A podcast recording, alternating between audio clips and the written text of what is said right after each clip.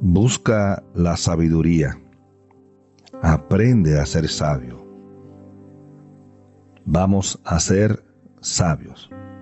La sabiduría, por lo general, se muestra casi siempre por las palabras que se dicen en momentos de crisis emocionales y las actitudes que se muestran en esa misma temporada, en ese mismo tiempo, en ese mismo momento.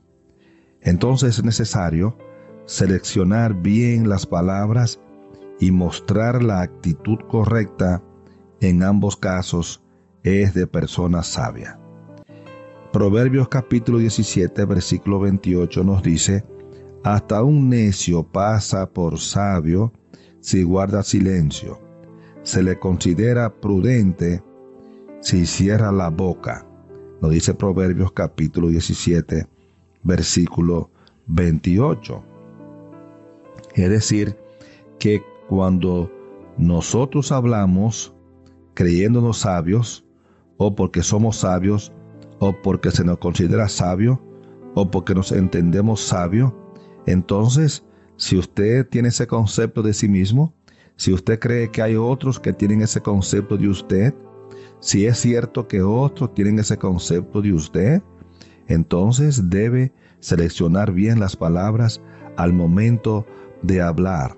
Debe tomar las mejores palabras, las palabras más prudentes, las más sabias, las que mejor se amolden a la paz, al amor, a la misericordia, a la empatía, a hacer posible a amigos a través de las palabras.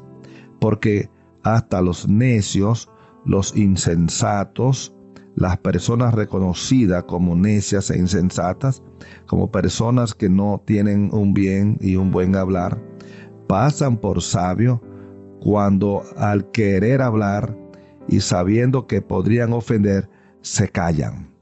Mi amigo, utilice bien las palabras. Las palabras son solamente atributos de los seres humanos. Somos los únicos que podemos hablar, que podemos entendernos hablando. Así que utilice bien la boca, la lengua.